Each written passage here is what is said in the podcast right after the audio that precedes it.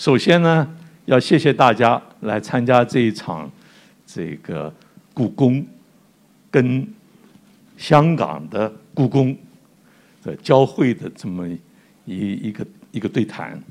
啊，这个题目也很好玩，就是故宫的红墙啊，怎么遇上这个维港的碧波？那我猜想啊，做这个题目的、提出这个题目的人的观念呢，就是北京的紫禁城跟我们这边香港比较开放的的一个将来一个新的故宫啊。那虽然是分馆呢，可这个里头含义大概就是说是。那边是比较封闭的，我们这边是比较开放的。这从某个意义上来讲呢，我想也是，因为北京的故宫去的人非常非常的多，而多到一个地步呢，一般就是你要先预约才能够去，甚至预约都预约不上，对吧？啊，香港故宫将来呢会怎么样？我不太知道。等一会儿呢，我们的吴馆长会给我们解释一下。假如全世界的人要看。这个故宫传统的一些宝贝啊，都挤来这边啊！一天，假如有十万人要去看你这个馆，你怎么办？我就不知道了。接待不了，接待不了。一天我们大约是呃九千多一万人左右。啊，一天只能九千到一万，所以呢，世界各地很可能，比如说是北京故宫的一些特殊的一些东西，在这边有一个专场特展，那会不会？到处的人都跑来呢，啊，当然我们讲都是疫情以后了，都跑来的话，那你怎么接待九千到一万的人，在超或者是超过？因为这里头有一件事情很有意思，就是实际上让我想到，以前呢很少人去敦煌，是，现在呢去敦煌的人多到不得了，嗯，说他怎么接待？特别是敦煌这些东这些壁画啊这些宝贝啊，人一多，那。污染了，会受到损害，那怎么办？哎，他们有他们的招数，嗯这很有意思。那我想王旭东也跟你可能提到过，他们的招数非常好玩。等一下我们可以提一提。我的呃话回归正传呢，我首先要介绍吴志华馆长，啊，他是我们香港故宫馆的馆长啊。那么以后呢，呃。你尽量照顾大家哦。一点一点一点一点一点一点一点。那香港故宫这个安排呢，其实对香港来讲，从文化的角度来讲，我觉得这是非常了不起的一件事情，非常好的一件事情。你想想，中国这个故宫博物院，它从民国以来，是吧？民一九二五年开始建立，那么。也不是完全开放，然后又经历了这么多战乱，这么多奔波，啊，把东西运来运去。说抗战的时候，你看运到四川藏起来多辛苦，然后有好多东西回来的时候，有一些又这个国民政府到台湾，又到到台有一部分就到台湾去了，然后呢，慢慢慢慢才整顿成型。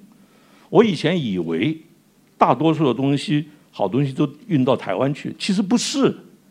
现在我们很清楚的知道，北京故宫的珍品非常的多，它有一百八十万件呢。是是啊，多到一个地步，它也不可能展出。你想看一百八十万件怎么个展法？啊，每年展一点，每年展一点，啊，每年展一万件吧，啊，展一百八十年，是吧？这所以呢，在国内就这一个故宫。那么现在呢，还有许多的宝贝呢，将来会来到我们香港，啊，能够让我们更有机会能够看到，所以香港人很幸福。我觉得从文化的角度来讲，真的是很幸福的。是是是。所以我我想呢，我想听听这个吴馆长讲讲，哎，你们你们怎么可以安排到，说是这个整个的故宫的宝贝将来会落脚到香港这个新的。香港故宫馆，那个过程也不太容易嘛，是吧？啊，所以你跟大家稍微聊聊。不容易是呃，在过去我们争取过来不容易，还是我们从现在到明年开馆工作不容易？哪个不容易？你先讲讲争取过来不容易吧？以后你开馆不容易，以后再讲啊。这个这这个在最近我在访问都谈过这个故事，就是在呃二零一呃二零一五年这个时候九月份一个小故事，我听大概可能听过了，就是这个时候我跟现在的特首林郑月娥到呃北京故宫出席一个会议的时候了，原来又走了，又搭飞机到到广州。可是这个时候，他广州下大雨，这个飞机跑不了，所以我们就坐在故宫一个咖啡厅聊天，就聊出来。这个时候是这个时候，这个故宫院长尚院长建议这个，因为这个时候我们已经合作了很多年，差不多有五六年的时候，啊，尚院长是我们香呃香港这个 fans 粉丝，所有关于香港这个情况都非常支持，从文物保护到博物馆展览。然后他非常欣赏我们香港同行，呃，这个时候做了几个故宫展览，哎，很好很好，能不能永运做下去？然后说一个一个做太没有意思了，不如我们在香港做一个故宫馆吧。所以他就在这个场合提出一个一个建议，然后时候这个时候，呃，林郑月娥一个就是中务司司长的时候选了以后，他自己想到，哎，这个可以。回到香港以后呢，就。啊啊！快化这个过程，这个很这个很是好像是一个历史偶然这个情况，可是我看来不是，不是不是历史的偶然，背后有一些很好玩的故事。故事这个当年表面看来是啊，我们香港博物馆同行怎么样把故宫这个展览做得好，可能比呃做到比他们更好。可是我觉得这个是不单是一个历史解释一个原这个方法问题，还是香港在过去在中国文化一个传承过程当中可以做什么东西？是，这可能这个呃，你要知道，我是在新亚书院呃练历史的，呃，我我这个施工是全部，嗯，所以我是信仰，虽然第。第二代，第一代，第一代是已经死，我是算过洞的学生，对啊，算过洞我是第二代的学生。这个时候，我们这个时候大家知道，五十年代他们来了香港以后，觉得在香港把这个中国文化落地生根、传播出去以后，一路我们都有一个感觉，我们觉得对中国文化这个传承有一个承担，有一个做法啊。但不单是我有，我们有很多朋友都在了。好像你这个裴裴裴海里这一样，你为什么从美国跑过来？退休以后又不回美国？呃，这边有好多事情可以做，做就是了。因为其实你你讲的这几位，有的也是我的老师。那么我觉得呢，香港有一个很特殊的情况，就是他在近代中国最动乱的时候呢，他因为偏处在这个中国最南边，又是一个殖民地，所以呢，他在有一些地方有一点像当年上海的租界，对，是吧？那它能够保持大体上的社会的安定，嗯，所以呢，在动乱的很厉害的时候，有许多这些学者啊，这些知识分子啊，他就会跑在这里。你看抗战的时候，有好多人都来了香港嘛，是是是。然后呢，等到他这个革命结束平定了，他们又回去。可中国其实革命一直没有停过嘛，对呀。然后到了文化大革命，那也不得了了。所以香港在某一个意义上来讲，在文化的传承上，它有一定的稳定性。那么同时，它也是比较向国际开放的。嗯哼。啊，所以我想呢，从大大的环境来说呢，以香港作为这个一个新的故宫的一个基地，能够展示中国文化传统的宝贝了。这是很好的一件事情是吧？所以我觉得，我刚才说一个偶然，不是偶然。我觉得我们为什么能把它这个做的这么好，故宫的展览，是有我们有一个文化，有一个传统在在里头。我们的眼光，我们的观众，我们的表达，啊，这个也是我们做我们做每一个故宫展览的时候，都有一个创新的元素在里头。有很多有心人都想要做事，是，可是有的时候呢。这个时代的环境的动乱呢，让他们做不了事。你比如说是，的文化大革命期间，有很多人有心人，你你有心没有用，是吧？那么甚至受到很大的破坏。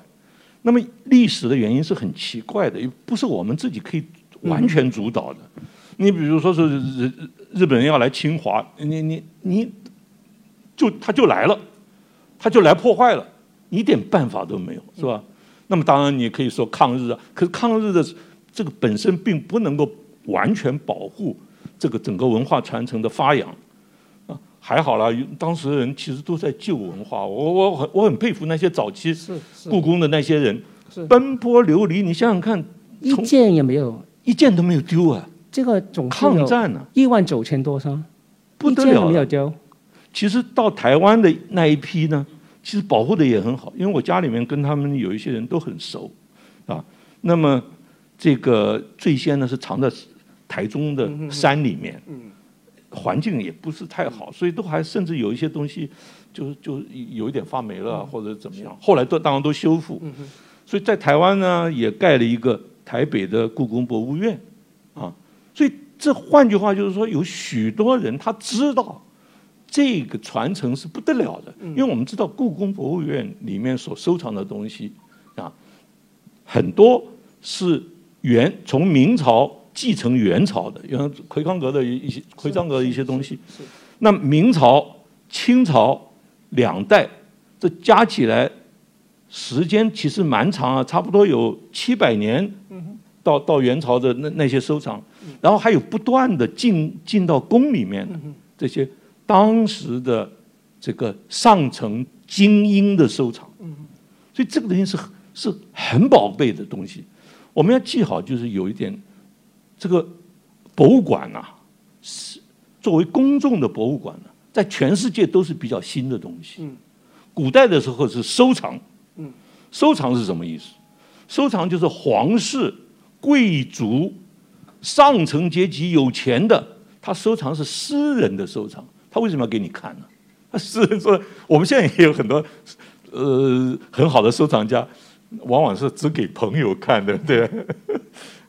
公众图书馆、公众博物馆都是开放给公众，这是一个现代、比较现代的观念。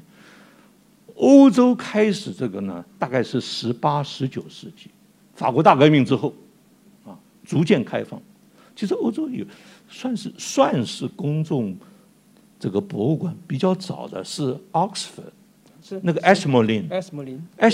艾希莫林的原因是因为有有人就捐捐给大学，大学有这个好处，大学是介乎比较精英一批小精英跟公众之间的一个东西，也不是全部给人家开放的啊，就是慢慢的才出现这样一个状况，所以我觉得呢，这其实我们一般人民众能够欣赏到这个上千年。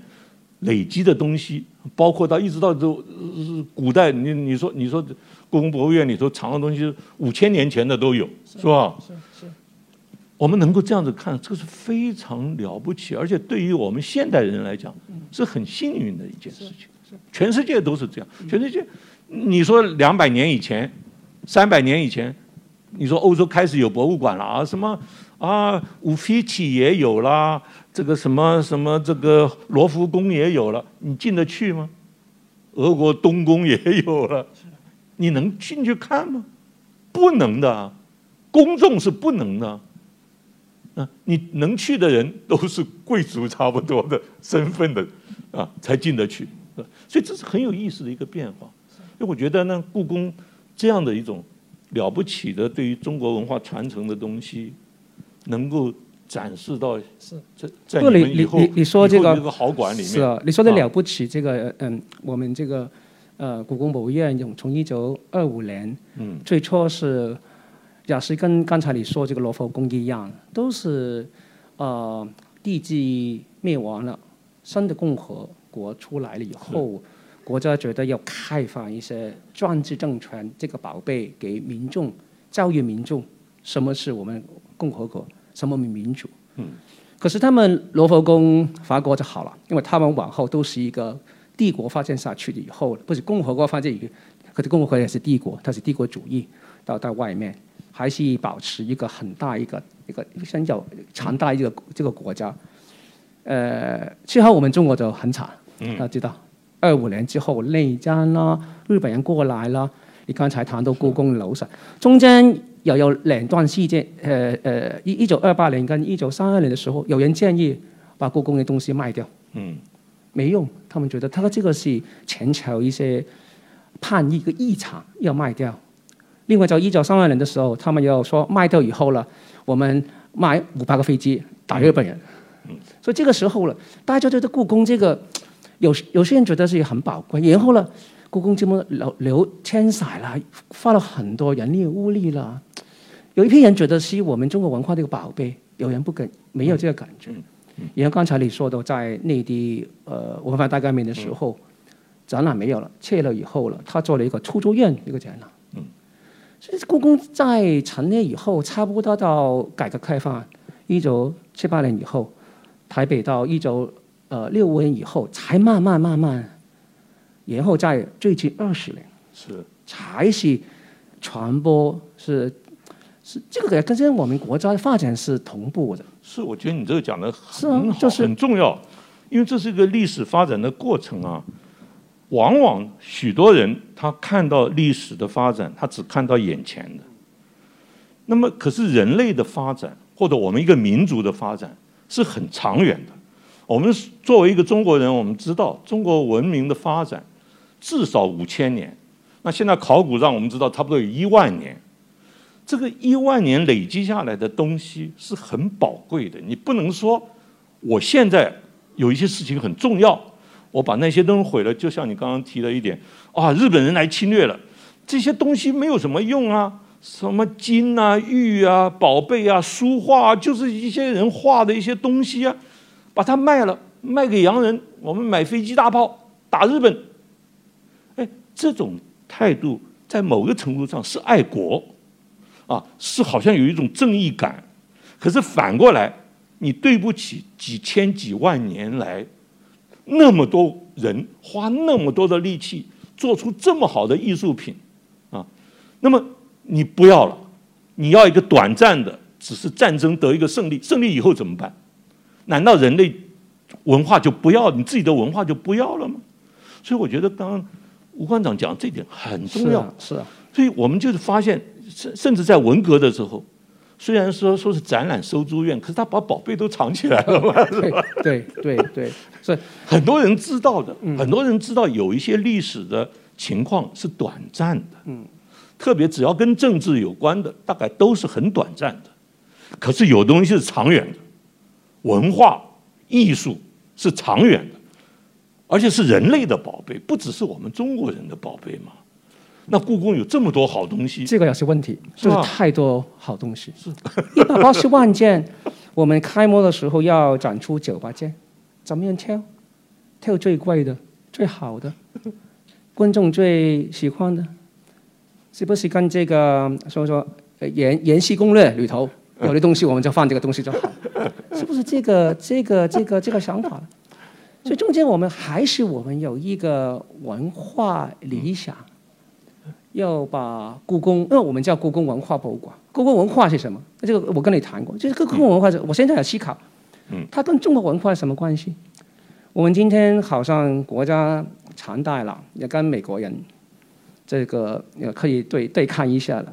可是这个背后，我们这个文化，我们只能看到一个文化，我们文化最好的地方是在哪里？是，不，我觉得这个很很有意思。就我们往往看事情啊，只看到。比较单方面的文化，其实就是历朝历代从古到今人们在创造的许多的好东西的累积。那么人都不同的，也有不同的阶层。有的文化呢，追求非艺术的高雅的；有的呢，是追求一般人喜欢的。其实这是不同层次都应该存在。多元，我们现在了解什么是多元，就是有各种各样的追求，很丰富的嘛。是是。所以呢，故宫文化往往我们会看到，就是说有一些人觉得这是哦精英最精英的东西，最追求艺术这个品味最高的东西。那这是不是啊？这个东西不是属于我们大众的呢？可能要记好一件事情，精英跟大众的东西都是相互交流、相互影响、相互刺激的，从来如此。所以这个很重要，就是最精英的、追求最高的、探索性的，往往它能够开创人类的文明啊。所以我们现在有的时候时常听到有一些艺评家讲说是啊，某一些新创作的东西。呀，这个这个非常的好啊！可是我们一般人就看看不懂，啊，你比如说十十九世纪的时候，像那个印象派，什么梵高啊，什么，当时的人都觉得这什么东西画的太糟糕，这进入这个法国这个正式的沙龙，不给他不给他去，不给他进去，哎，怎么过了一百年，这变成人类最高的一个艺术追求？是，所以其实啊，我们经常不能够以自己一个人。或者我们这个很短的时代的眼光，来评判长远历史整个淘洗出来的最好的东西，那往往呢，在故宫里的东西，这都已经淘洗了几 几百年、几百年，大家都觉得是好东西了。是，那么这个东西对我们将来的发展是有很重要的启发的。嗯，我时常觉得文化传统不是死的。它是活的，是，它活在我们每个人身上，给我们它累积的那么多好东西，给我们背后真的创作的力量，往前的。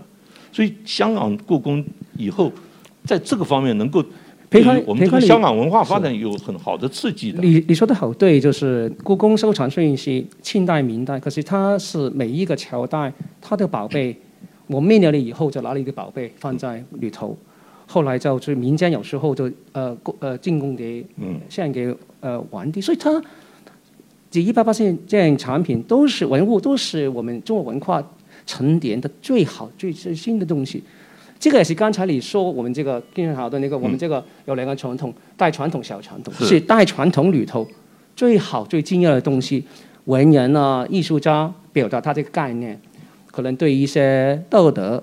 对这个一些一些些这个这个呃呃呃呃呃道理文学最好的提炼是是，所以我们现在的困难就是要怎么样把它嗯精要的东西把它提炼出来。嗯。好呃不单是说故宫的故事，还是要说中国文化的故事。可是另一方面来说，我们要跟观众这个接受，是。因为过去很多情况都是这样的，就是嗯。过去我们博物馆的很多专家，他的研究的非常好，可是这个他研究出来以后，在展览这个文字，大家都看不懂，太学术，太学术。我经常以前做了，就是他要我们这个研究员写好的东西给我看，我我说我都不懂，一般观众怎么能去懂呢？所以我要他重新唱一篇，可能在外面一个一个可能做清洁的女工看看，哎，有兴趣，我懂了。这个才是好东西，是，所以这个这个也是我们当然我们思考一个，不是是大家我就告诉大家，当我们不是单单挑一些好宝贝来香港展出而已，当中我们思考的问题，刚才我跟裴海说的，是我们怎么看待故宫文化、传统文化、中国文化、带传统、精英、普罗大众，我觉得这个真的是很重要。就是说，往往呢，我们会觉得象牙塔里面这些学者，他。钻研的很深，那他写的东西呢，我们看不懂，跟我们没有关系。不过也不是他们花那么大的精神，他们费心费力的去研究一个好东西，他想要探索，知道它的意义，它本身也有意义的。那就是经常少了一些中间的传递这个他们研究成果。那这个博物馆呢，就经常扮演这样的角色，是因为博物馆要办展览。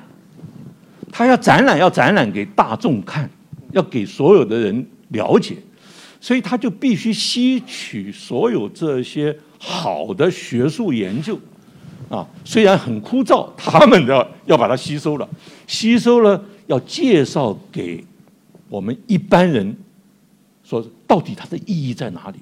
为什么这一件这个作品这么好？因为一般人，你比如说你到这个故宫去看。哦，看到一一个商朝的鼎，你看那个就都生锈了，是吧？那到底它意义在哪里呢？啊，那么他会解释、研究这个当时铸造是怎么铸造的，当时的工艺跟在三千年前的科技文明发展到什么地步？为什么造出这个东西来？它怎么能够在这个科技上提升了，然后造出这么美的东西，是吧？那这个对我们有启发。我们不能说我们今天可以把人放放上太空哦，有太空船啊，所以那个不稀奇。所有东西都是一步一步几千年走过来的，所以我们了解他们在一个艺术品，它有这么好的创造啊，那么这个整个过程呢，也就会能够启发我们，因为我们的环境在我们这个时候，我们怎么创新嘛，是吧？所有这些东西呢，这些宝贝，我觉得在这个意义上来讲，应该都可以启发是这个我们的观众的。所以这个我跟你谈了这么多，都是我们这个呃呃解析挑选故宫文物、解析故宫文物，都是用个文化历史的眼光去看待这个，不是一个啊这个东西好美啊，怎么样做了，背后怎么样反映我们中国这个艺术传统，这个是一个很重要。是啊，是一个呃文化这个角度。刚才你另外提到一个，就是一个创新，这个创新也很重要。这个我有个好朋友纪文凤在这里，他做了很多工作，都是敦煌，他敦煌做了很多工作。他最近找了一批啊年轻人，重新把敦煌一个呃音乐，把它重新用现代一个表达出来，做得很好，很好，很好。这大家都啊，原来香港的年轻人可以把我们敦煌这个东这个东西那天没做，其实这个敦煌，你比如说是。在一百多年前，大家都不太知道了，已经埋没了。嗯。可是从那个发现开始，哎，这些这些好像已经被废弃的东西抛弃掉了，启发了不只是中国人啊，启发了好多这个全世界的。嗯。对于哦，你想想看，这个八九百年以前啊，他们有这么多美丽的东西，而且呢，比如说是佛教。你对佛教有兴趣，能发现哦，原来佛教艺术有这么辉煌的一个展现，所以这些东西呢都能够给人许多启发。这个像像敦煌这这这个壁画这些东西，我们往往以前都是说说，哎呀，西方有壁画，对吧？你看西方教堂里都有壁画，敦煌里头也有，让我们看到。你说，难道只是敦煌有吗？不是的，以前中国的寺庙里头都有，只是战乱呐。啊，种种的原因呐，全部破坏毁掉啊！可是还好有个敦煌在里面，让我们看到。所以博物馆里面东西呢，展示呢，并不只是说是故宫这里面就是全部，可是它是一个很好的展示，代表是吧？以前的文明的一些探索啊，一些创新啊，在那个时候的一个创新呢，嗯，这真的是值得我我们有。油然生钦佩之感呢。我香港呃文科博物馆做过两次敦煌展呢，敦煌研究院都是非常赞赏我们。哎呀，怎么可以做的这么好？呃，我们用数码技术去去做这个，然后有一些项目是给年轻人去去做的。明年明年我们会再做一个敦煌展览，也是做的会的最好。这个也也是我们香港故宫将来可以做，就是我不不但是。呃，了解认识故宫文化、传统文化，还有一个创作，所以我们将来有一些计划，就是找一些香港一些艺术家，呃，我们现在找一阵，有一些是年纪大一点的，坐在前面，有一阵年纪大一点的，这个呃，冯永基已经已经要将来帮我们，有一些是年年轻一点的艺术家，就透过透过他们一些艺术创作，从故宫文物拿到呃，他一些。inspire 就是他呃感动了灵感以后做一些创作，跟古人一个对话，这个不单是古古今之间的对话，也是几任城跟香港这个对话。这个我我觉得这个往后我们会做很多这类的这个活动，还有呃找一些学生，因为中学生他们现在，比如说现在我们谈了很多一些中国文化历史教育了，可是不单是他。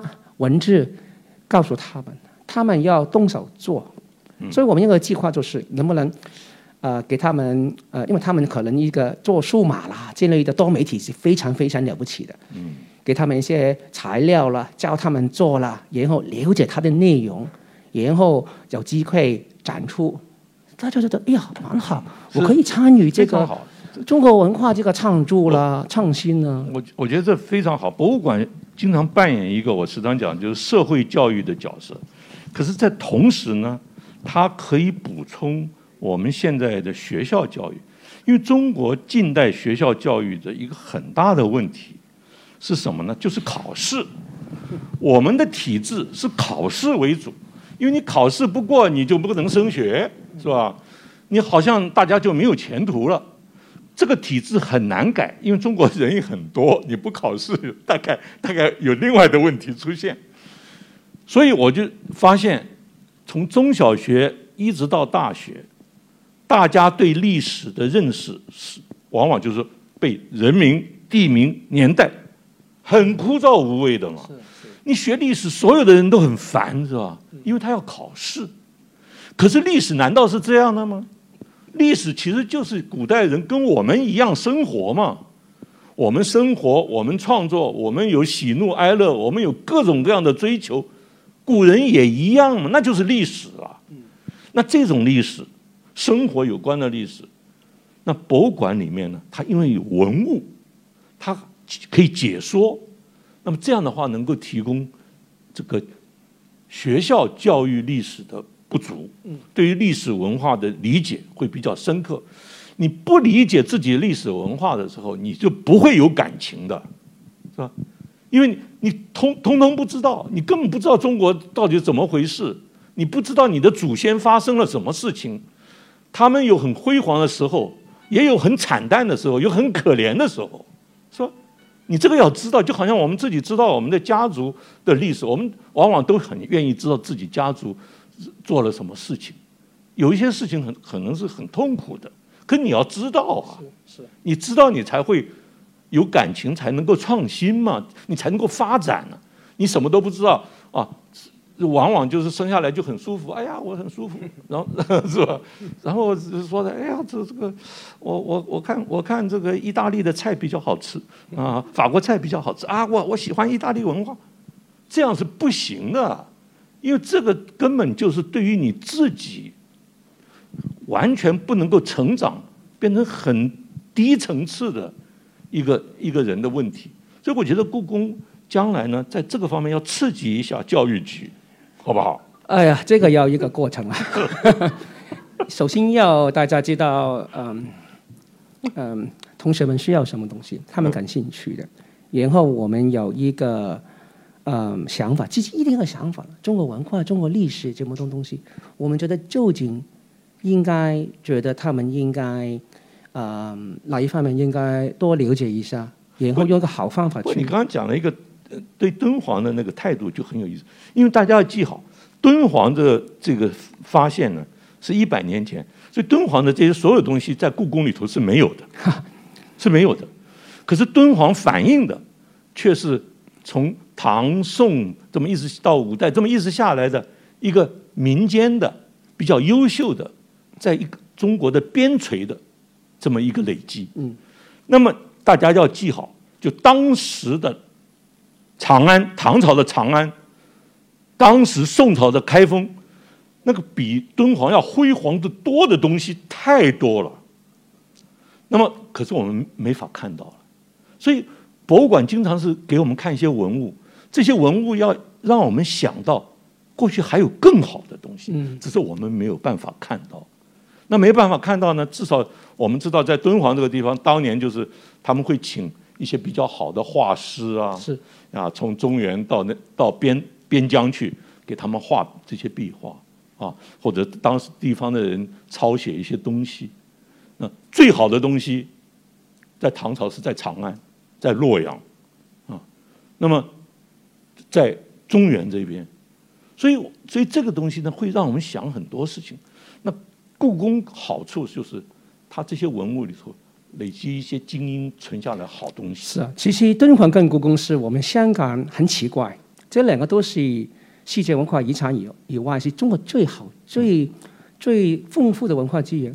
可是他们两个都都跟我们是非常非常好的好朋友。嗯，院长跟我们都是好朋友。以前尚院长，现在王院长的好朋友，他们非常非常啊、欣赏香港能做的，所以我们觉得未来这两个敦煌跟故宫，香港可以做很多，不单是呃帮助我们在香港进行一些中国文化教育，反而来说，我们可以要帮他们有一些解析他们的文物，呃传播出去，有我一个我觉得其实我们也蛮幸运的，就是北京故宫的负责人呢，几代的这个馆长，其实导师还我都还蛮熟的。从张忠培，他是个考古学家，那么他对于这个比较古的东西，他的认识呢，他非常清楚，他的对于人类贡献的珍贵性。然后郑新淼，他是一个文献学家，所以他把故宫的里面的所有这些资料文献呢做得清清楚楚。然后接着是单霁翔，单霁翔馆长呢，他是个古建筑学家，所以这些人呢，他都是对中国文化传统、对于艺术、对于考古的这些文物都非常的清楚，很清楚他们这个价值不只是一个宝贝的问题，它是一个文化的问题。所以单霁翔呢，他把整个故宫，你看他当这个古建筑，他把故宫全部走遍以后，哎，恢复好多地方让大家去参观，是吧？所以这几代馆长下来呢，到现在这个新的馆长呢，原来是敦煌博物馆的馆长。所以我觉得，其实就是故宫博物馆长北京的这个馆呢，长期以来都是很优秀的这一些文化人才，他们有 vision，他们知道文化传统之意义是什么，所以不是一个珍宝馆的意义啊。所以我们很很高兴呢，那香港故宫这个新的这个这个，几有年后很了不起的你几年后再再再评再评价我，几年后再评价我。你要接啊，你 现在很多都是我跟我的团队想出来。当然，我们也是在过去两年思考了很多问题，现在陆陆续续有很多计划要推出来。刚才说了展览啦，还有一些教育工作以外，其中一个重点，刚才呃谈到敦煌跟故宫也是一样，其中这两个馆都是他们非常希望在国际方面扩大的影响力，利用他们传播中国文化，这个也是香港故宫将来我们一个一个重点。最近大家都谈听了很多，就是“十四五”规划啦，嗯，这个对我的意义来说是国家有一个肯定以后了，我们将来有时候做工作是比较容易。比如说我们现在，呃呃，这个我这个呃同事焦天龙也在了，呃，现在我们要谈这个能不能把三星堆这个文物拿到香港展出啊？大家都非常哇，这个挖出来以后拿到香港就很好了。但为什么他们能能能愿意把这个东西拿给我们展出呢？嗯，第一，这个觉得我们呃呃会呃把这个重要性、这个历史内容、文化内容说得好，观众有有喜欢，传播的好。另外一个原因就是我们现在有计划，能不能这个展览在在在香港结束以后，可能我们安排到其他地方展出，嗯，就是帮助他们把这个文化传播出去。是。这个关键就是，比如说我的同事天龙在啦，一欧我的副馆长在，他们都在美国做了二十多年的工作，然后呢，听到我们有一个计划，嗯，回到香港，是。帮助我们。他们在外国很多有很多网络，另外就非常了解外国人、外国观众怎么样看中国文物、中国艺术文物。呃，可我们可以用不同的语言，嗯，因为有时候我们这个展览在内地、在香港、在外国，你需要用不同的语言去表达，因为他大家的思考不太一样。是不太一样。所以这个我们就最最后现在到我们要要做一套就香港话语，这个香港话语是什么内容？我我我觉得你的思想也不太一样啊，因为你很开放，这个很重要的，很传统、非常传统的一些故宫学的人，认为故宫就是这些皇室在故宫里头的一个收藏，那这个已经够多了，是吧？一一一百八十万件，那那你不要去再再碰外面的。可是我们刚刚讲的敦煌三星堆，都跟故宫没有关系，可是都是中国文化整个传承里面的宝贝，而且呢，反映了古代的人他们在艺术上很高的成就，是吧？那所以你这个很有意思的一件事情。所以香港故宫，哎，你不是展出，哎，我展出三星堆的这一些考古的发新发现，是以前人都没见过的。三千年来，是吧？都没见过，故宫的人，皇帝也没见过的，是吧？那这是什么态度？这就是一个开放的。是啊。其实我们讲到底，我觉得我个人是这样觉得。我觉得香港故宫最好的就是这种开放性，跟他有意把整个故宫传承的中国文化的文物。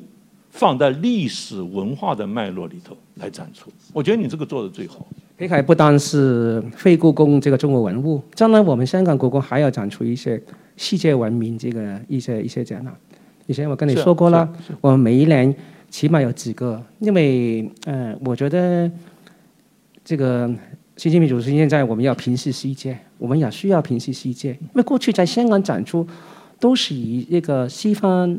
主流的为主的大馆，这个大英啊，各方面来说，我说现在要看看其他地方，中亚啦、伊斯兰文化啦，这个也是印度印度文明呢，这个也是我们将来要需要做，这个也也是我们觉得，第一，我觉得给香港观众扩大他的眼光，文化眼光啊。另外，这个展览我们做完以后，可以到内地展出，也是。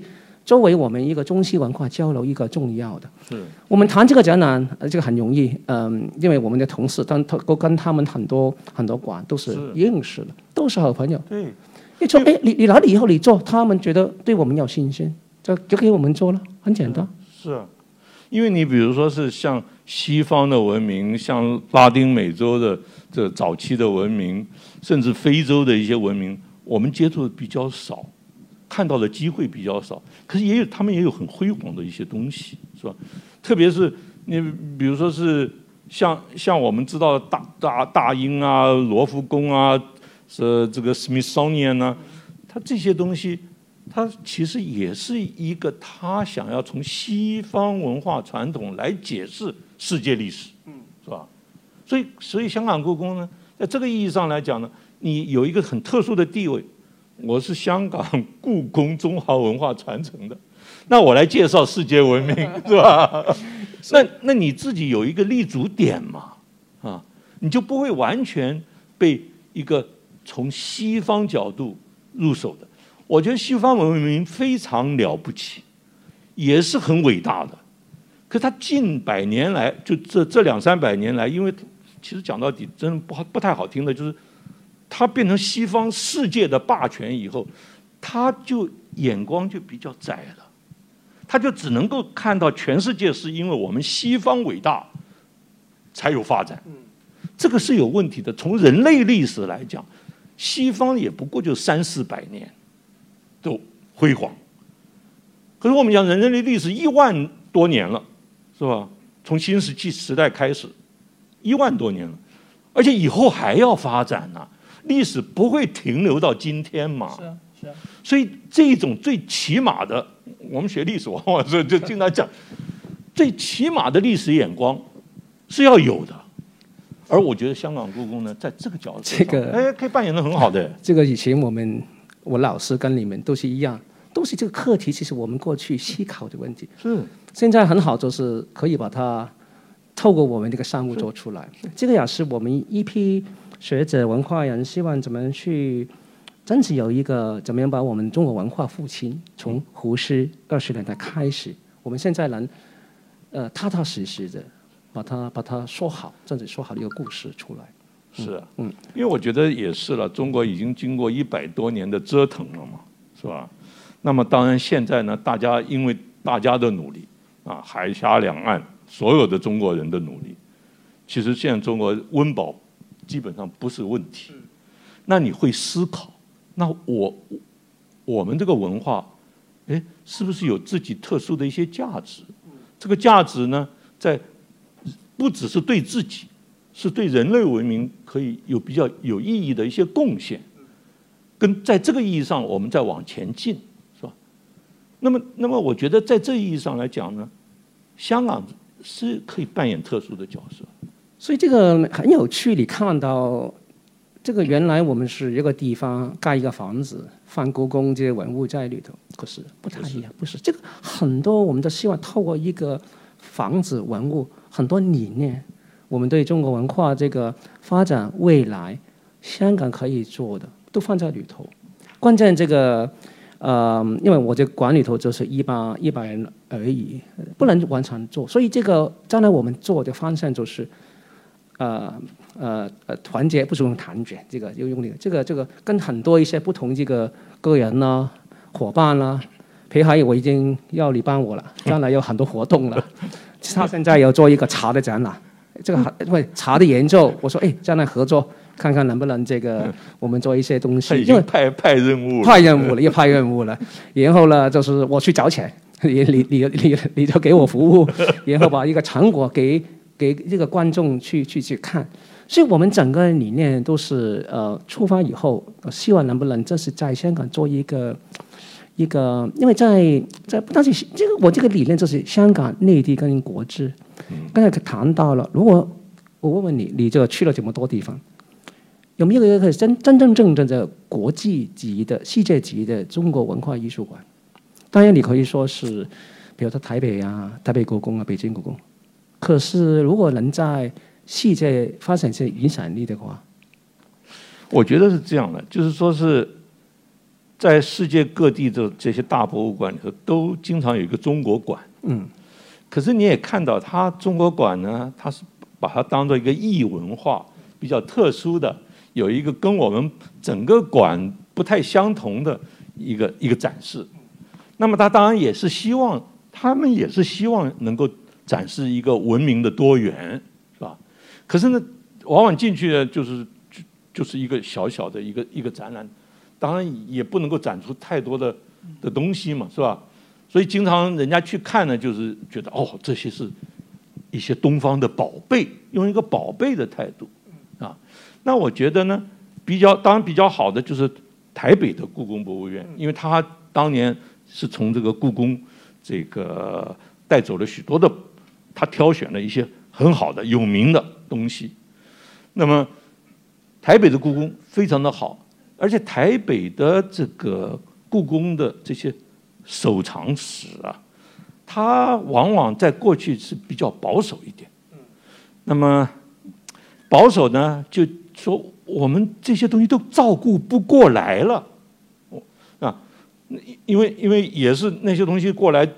光是清点呐、整理啊、修复啊，实在是很辛苦的。这个我完全理解。那么，所以呢，长期以来都没有太大的一些拓展，或者想要说是我在整个世界文明当中，我怎么展示我这些中华文明宝贝？那导致后来呢，这个 都是我的这个学学弟啊。哎，不要开名字啊！哦，我我不批评，我不批评。他们因为政府的政策改变，那么就希望说是是不是能够把故宫变成一个亚洲文化博物馆？特别是因为这个东南亚的这些东西展览的比较少，是不是在拓拓充这个这个故宫有一个在台南的这个这个南馆？嗯，所以呢，他的。着眼点呢，其实还是很窄，嗯，它不是一个完全开放的，它反而是配合一个这个新的政府的政策，嗯，啊，能够尽量去中国化，在办故宫博物院，所以我觉得这个问题还蛮严重的。这个台北的这个这个，他们自己内部也很多冲突，我都我比较清楚，那因为他不很多都是我。有的是我学生，有的是是我的学弟了。那么这个问题呢，我觉得在台北不可能解决，在目前。